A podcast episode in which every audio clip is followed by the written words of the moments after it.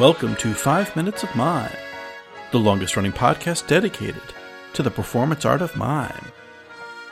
I am your host, S.E. Angerman.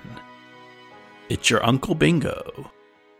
Dear listeners, we all know mime as the serene and contemplative performance art. Contemporary mime uses movement and gesture to portray the range of human and universal experience, from the slightest emotion to the grandest motion.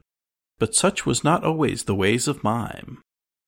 Before the practice of pantomime was accepted in the academies of performance arts and formalized, mime was an underground art performed in the back streets and shadowy passages of ancient Gothams.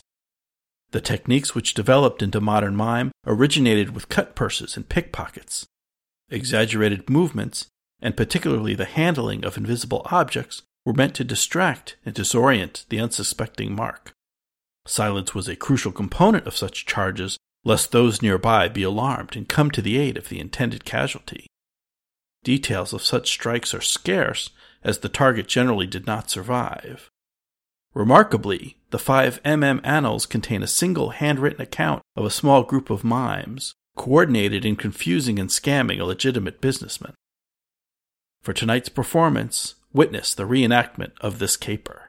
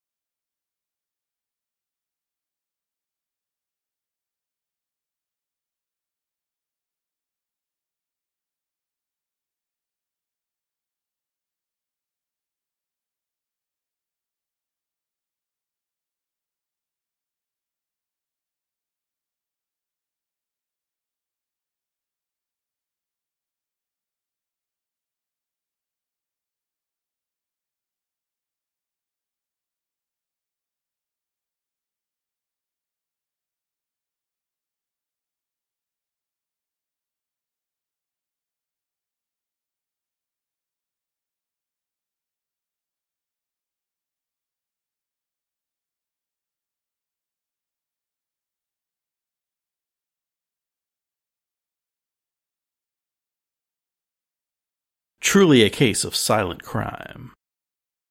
Thanks to all our guests on tonight's show. If you'd like to learn more, please visit us at 5minutesofmime.com. Join the conversation on our Facebook listeners page, the 5 Minutes of Mime Quiet Storm, and on Twitter at 5 Minutes of Mime. Remember to visit the 5 Minutes of Mime store at TeePublic. From the 5 Minutes of Mime goons and myself, S.C. Angerman, see you next Thursday. Until next mime. Good night.